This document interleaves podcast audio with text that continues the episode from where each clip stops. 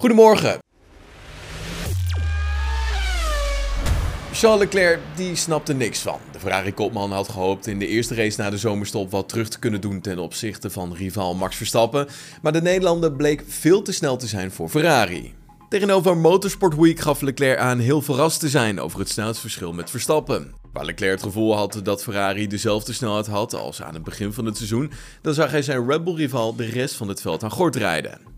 Vooral in de kwalificatie, maar ook in de race. Als je kijkt hoe dicht wij in de buurt van het middenveld zaten, denk ik dat we min of meer hetzelfde waren als in het eerste deel van het seizoen. Maar zij waren gewoon veel sneller dan wij, dus dat is heel vreemd. Het vreemde is dat het gevoel in de auto best oké was. Maar ja, dan kijk je naar het tempo van Red Bull en dan zitten die helemaal op een andere planeet. Hopelijk begrijpen we het in Zandvoort en kunnen we terugkomen door weer net zo dicht bij Red Bull te zitten als in het eerste deel van het seizoen. Al dus Charles Leclerc.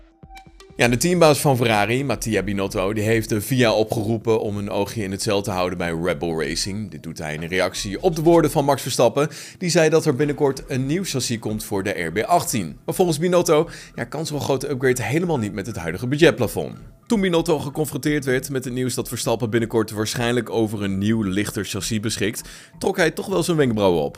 Volgens de Ferrari-teambaas is het namelijk onmogelijk om zo'n update te ontwikkelen zonder een budgetplafond te overtreden.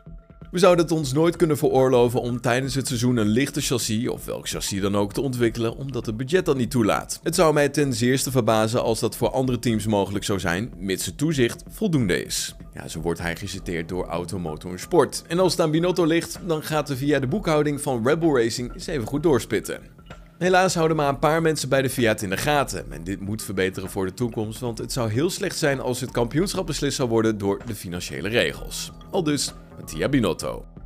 En Lewis Hamilton komt mogelijk voor een onaangename verrassing te staan wanneer hij deze week in Zandvoort arriveert voor de Dutch Grand Prix. Door zijn crash van afgelopen zondag op Spa is Mercedes er namelijk nog niet zeker van dat zijn power unit nog gebruikt kan worden. Dat wordt namelijk op dit moment nog onderzocht. Nou, als hij een nieuwe motor geïnstalleerd krijgt, dan zal Hamilton een gridstraf opgelegd krijgen.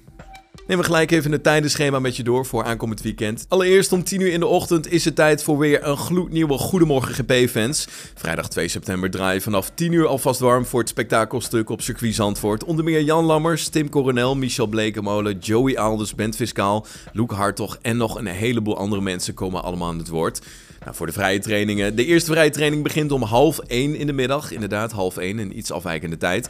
En de tweede vrije training begint om 4 uur in de middag. Zaterdag 3 september is het om 12 uur tijd voor de derde en laatste vrije training.